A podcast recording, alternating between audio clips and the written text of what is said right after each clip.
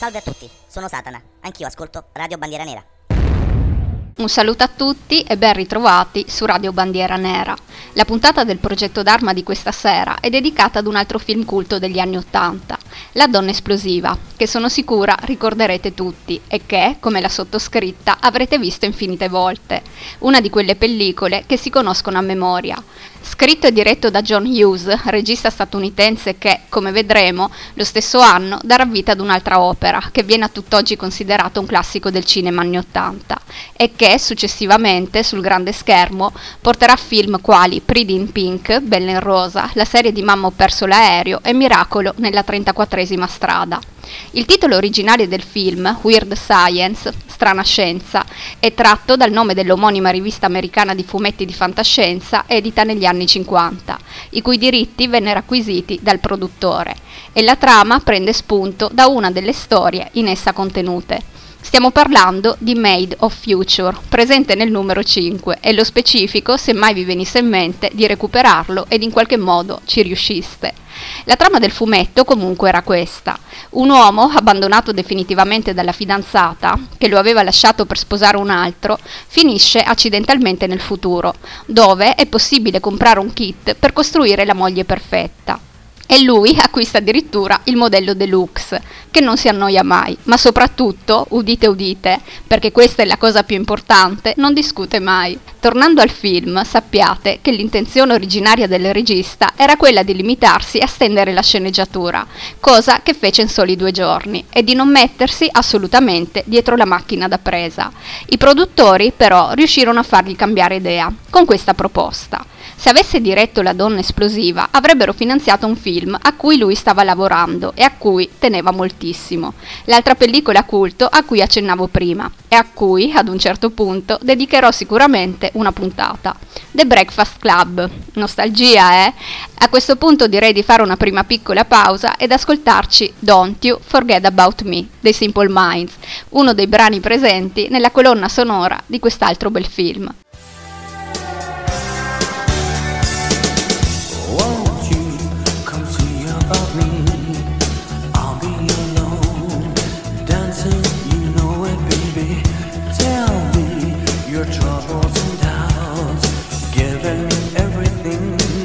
inside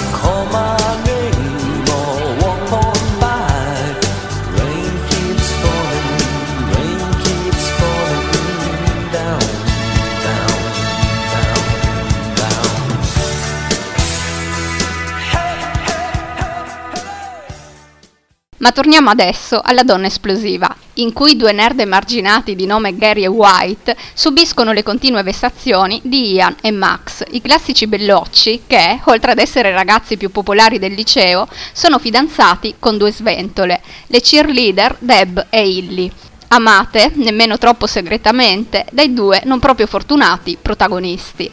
Questi, continuamente rifiutati dalle ragazze e delusi dalla piega che stava prendendo la loro vita, decidono che è giunta l'ora del riscatto. Loro vogliono e meritano di più. Che diamine! E quello di cui hanno bisogno, soprattutto per far breccia nel cuore di Deb e Illy, è una bella botta di popolarità. Certo, l'idea è buona, ma metterla in pratica non si dimostra un'impresa semplice. Ad un certo punto, però, un fine settimana in cui i genitori di White sono fuori in vacanza, apro una piccola parentesi, perché se ci pensate, nei film anni 80, quando i genitori non sono a casa, succedono sempre le cose più turpi. Mi viene in mente ad esempio Risky Business con Tom Cruise Cruise, questa sarebbe la pronuncia corretta, oppure continuiamo pure a chiamarlo Cruise e a parlare come magniamo. Comunque magari di rischi business vi parlerò più nel dettaglio in futuro. Intanto vi consiglio con piacere la visione, nel caso non l'abbiate mai visto. Ma torniamo ai nostri Gary e White, che, ispirati dal classico Frankenstein degli anni 30... Guarda, questo è il tocco finale. Il cervello che tu hai rubato, Fritz. Pensaci. Il cervello di un uomo morto sta per riprendere vita in un corpo che io ho fatto con le mie mani. Niente male come idea. Quale? Medici, scienziati, dovranno tutti ricredere Creare una donna. qui a chiedermi scusa. Creare una donna dal niente. Come Frankenstein. Solo più carina. Così, con un reggipetto annodato sulla testa a mo' di cuffietta, Perché ci siamo messi questi reggiseni sulla testa? È il cerimoniale. decidono di creare al computer la donna dei sogni, una donna provvista di tutte le caratteristiche che ai loro occhi, ma anche a quelli degli altri, la rendano perfetta. E detto ciò, altra piccola parentesi, del Frankenstein degli anni 30, i fedeli ascoltatori del progetto Dharma ricorderanno, vi ho già parlato, sia nella puntata dedicata a Mary Shelley e alla sua creatura, sia in quella dedicata al film Frankenstein Jr., entrambe disponibili in podcast sul sito della radio. E adesso torniamo al film. Dunque, i due caricano sul computer tutta una serie di immagini e dati. Se c'è una cosa che mi piace in una donna sono le tette. Se ce l'hanno più grandi del tuo pugno, non riesci ad agguantargliele. Mi è già successo. Certo. Già. Perfette. Gambe vertiginose, labbra sensuali e per finire Adesso ho bisogno di un cervello. Sì, così ci giochiamo a scacchi. A scacchi. Dalle un cervello e basta, chiaro? un cervello che avrebbe fatto impallidire persino Einstein. Collegano quindi degli elettrodi ad una Barbie. Barbie che indossa degli slip blu ed un toppino bianco e, per ottenere più potenza, Attenzione, attenzione, tentativo di accesso non autorizzato. Attenzione, attenzione, attenzione, attenzione.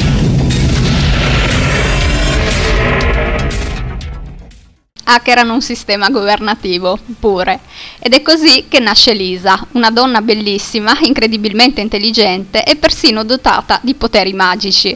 Perché mi sono dimenticata di dirvi che tra le varie immagini che i due caricano sul computer c'era pure l'illusionista Houdini. E questa sarà la prima frase che la creatura pronuncerà ai due. Allora? Allora, miei piccoli, da che parte volete iniziare? Mm? Frase che, in lingua originale, verrà utilizzata come intro della canzone Good Grief del gruppo musicale rock alternativo britannico Bastille. So, what would you little maniacs like to do first?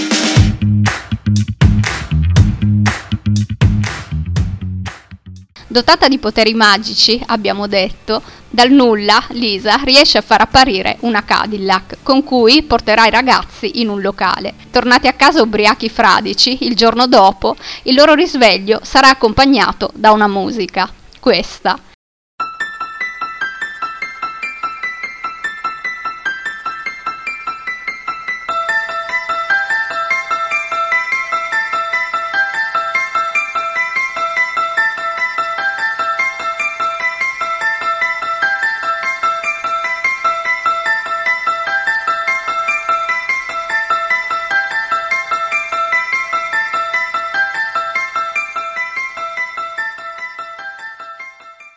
Quella dell'esorcista. A rendere il risveglio ancora più traumatico ci penserà Chet, il fratello maggiore di White, che, per comprare il suo silenzio, estorce loro una bella somma di denaro. Lisa, che per volontà dei due ragazzi assiste alla scena in silenzio nascosta, sotto sotto già medita una vendetta epocale, vedremo poi quale. Nel mentre decide di portare i ragazzi al centro commerciale e qui, ahimè, Max e Ian, i bulletti del liceo di cui vi ho parlato ad inizio puntata, versano un frappè in testa ai due, proprio dopo che White pronuncia questa frase. Sai una cosa? Mm? È la prima volta in vita mia che non mi sento un completo idiota. Sì, lo pensavo anch'io. Per risollevare la reputazione dei due ragazzi, Lisa sponsorizza ed organizza una festa a casa di White, Festa che, come in ogni film adolescenziale che si rispetti, andrà fuori controllo. Pensate che, tra le varie vicissitudini, a fare la sua apparizione nella casa ci sarà anche un missile balistico. Ad un certo punto arriveranno anche i nonni di White, che verranno prontamente congelati da Lisa, letteralmente congelati, e nascosti in un armadio. Come se non bastasse, in tutto questo delirio, la nostra donna esplosiva penserà bene di alzare ulteriormente la tensione, facendo comparire una banda di motociclisti scatenati, perché, secondo lei, una sfida è quello che ci vuole per fare aumentare la fiducia dei suoi due giovani protetti. E a questo punto, visto che di motociclisti si parla, non mi resta che salutare Andino e Anduca della banda Andersen e ricordarvi che alla Moto Guzzi ho dedicato una puntata, recuperabile come sempre sul sito della radio. Ma torniamo alla festa, dove lo stratagemma messo in atto da Lisa sembra funzionare. I centauri, infatti, sempre più scatenati, decidono di prendere in ostaggio Deb e Illy, ed è qui che Gary e White tirano fuori tutto il loro coraggio, affrontandoli e facendo finalmente breccia nel cuore delle due ragazze.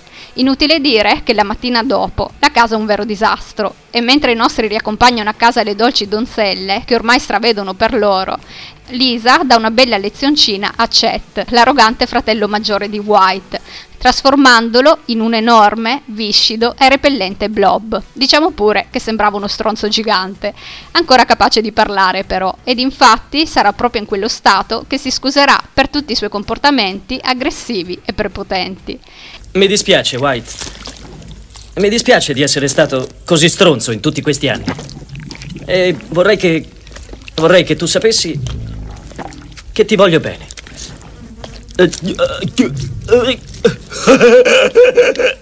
È disgustoso, White. È davvero Chet, Gary. A questo punto, resasi conto di aver portato a termine la sua missione, Lisa abbraccia Gary e White e si dematerializza. E sappiate che il regista John Hughes ha ammesso di essersi commosso fino alle lacrime mentre girava questa scena. Scomparsa Lisa, tutto torna alla normalità. La casa è perfettamente in ordine e riprende il suo aspetto. E i nonni, vi chiederete, i nonni verranno scongelati, anche loro sono sani e salvi. Alla fine però succede qualcosa. Una volta tornati al liceo, Gary e White avranno davvero una bella sorpresa, ma di più non dico, in modo da lasciare a chi non avesse ancora visto il film di scoprirla da sé. A questo punto direi di prenderci un'altra piccola pausa ed ascoltarci 80s dei Killing Joke, uno dei tanti brani presenti nella colonna sonora della donna esplosiva.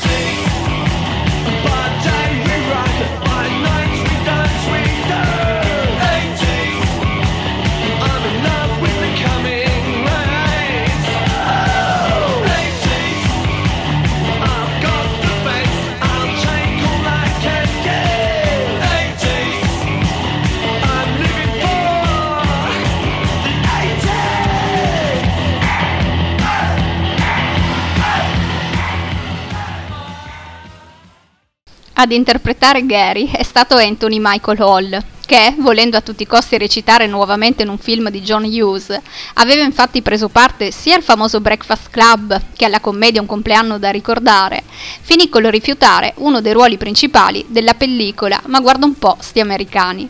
E detto ciò, sappiate che, d'altro canto, il regista affermò di averlo scelto così spesso in veste del protagonista perché vedeva in lui un'incarnazione adeguata del proprio io giovanile, una sorta di suo alter ego, insomma.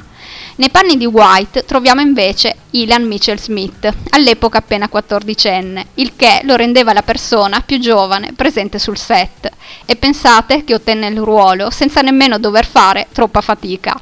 Evitate estenuanti sessioni di casting, infatti, gli bastò un unico provino sotto lo sguardo attento del regista, che ne rimase subito favorevolmente impressionato così come i membri dell'Accademia dei film di fantascienza, fantasy e horror, che lo candidarono come miglior attore emergente al Saturn Award, il loro prestigioso premio. L'attrice modella Kelly LeBrock è invece la nostra bella Lisa, il cui ruolo era stato inizialmente affidato ad un'altra Kelly, la bionda modella texana Kelly Emberg, che abbandonò il set dopo due soli giorni a causa di non ben precisate discordanze creative. Venne dunque contattata la LeBrock, che dapprima, trovandosi in vacanza in Francia, rifiutò, salvo poi ripensarci, tornare negli Stati Uniti ed accettare la parte. Già nota al pubblico per essere stata la signora in rosso al fianco di Gene Wilder, sarà una perfetta donna esplosiva, in un perfetto mix di bellezza, ironia, fascino e sensualità ed in una scena, quando accompagna i ragazzi al centro commerciale e la vediamo emergere dalle scale mobili tra gli sguardi sognanti e pieni di desiderio degli uomini presenti, a fare da colonna sonora c'è questo brano.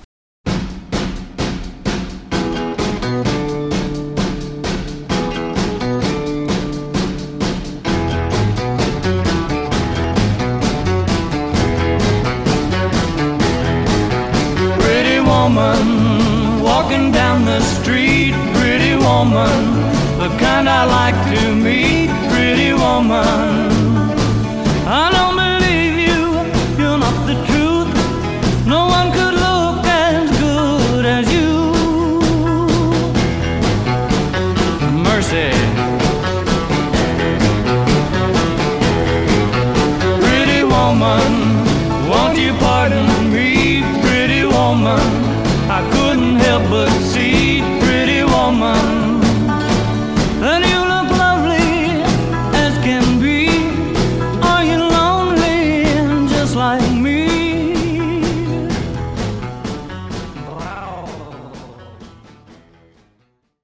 Canzone che qualche anno più tardi diverrà nota ai più per l'omonimo film con Richard Gere e Julia Roberts e che, per qualche strano motivo, in alcune versioni della pellicola è stata però misteriosamente sostituita dal motivo principale del film, per poi essere reinserita definitivamente nella versione DVD. Ad interpretare Chet, il terribile fratello di White, c'è Bill Paxton, attore che iniziò giovanissimo a muovere i primi passi nel mondo del cinema come trovaroba per il grande regista Roger Corman per poi emergere in film quali Strade di Fuoco e Terminator, ed approdare infine nell'opera di cui vi sto parlando questa sera. Uno dei due bulli bellocci era invece Robert Downey Jr., che all'epoca aveva già lavorato in quasi una decina di film, ma che non aveva ancora raggiunto una grossa popolarità. Diciamo pure che La donna esplosiva fu per lui un vero e proprio trampolino di lancio. Max, l'altro bullo, fu invece interpretato da Robert Russler, che, l'ultimo giorno di riprese, doveva sostenere un provino per recitare nel secondo capitolo di Nightmare. Ad accompagnarlo all'audizione ci pensò lo stesso Downey Jr. e deve avergli portato bene, perché il nostro si guadagnò la parte. Poco dopo, inoltre, vestendo sempre panni dell'antagonista, ossia quelli del terribile Tommy, Tommy detto il gancio, capo della banda coltelli, prese parte ad un altro filmone anni 80 che vi consiglio caldamente di recuperare. Mi riferisco a Trashin, Corsa al massacro, una delle pellicole più rappresentative della cultura skater, a mio avviso nettamente superiore al ben più conosciuto film con Christian Slater, California Skate. A questo punto direi di prenderci ancora una piccola pausa ed ascoltarci Staring Down the Demons degli Animotion, brano tratto dalla colonna sonora di Trashin e che adoro.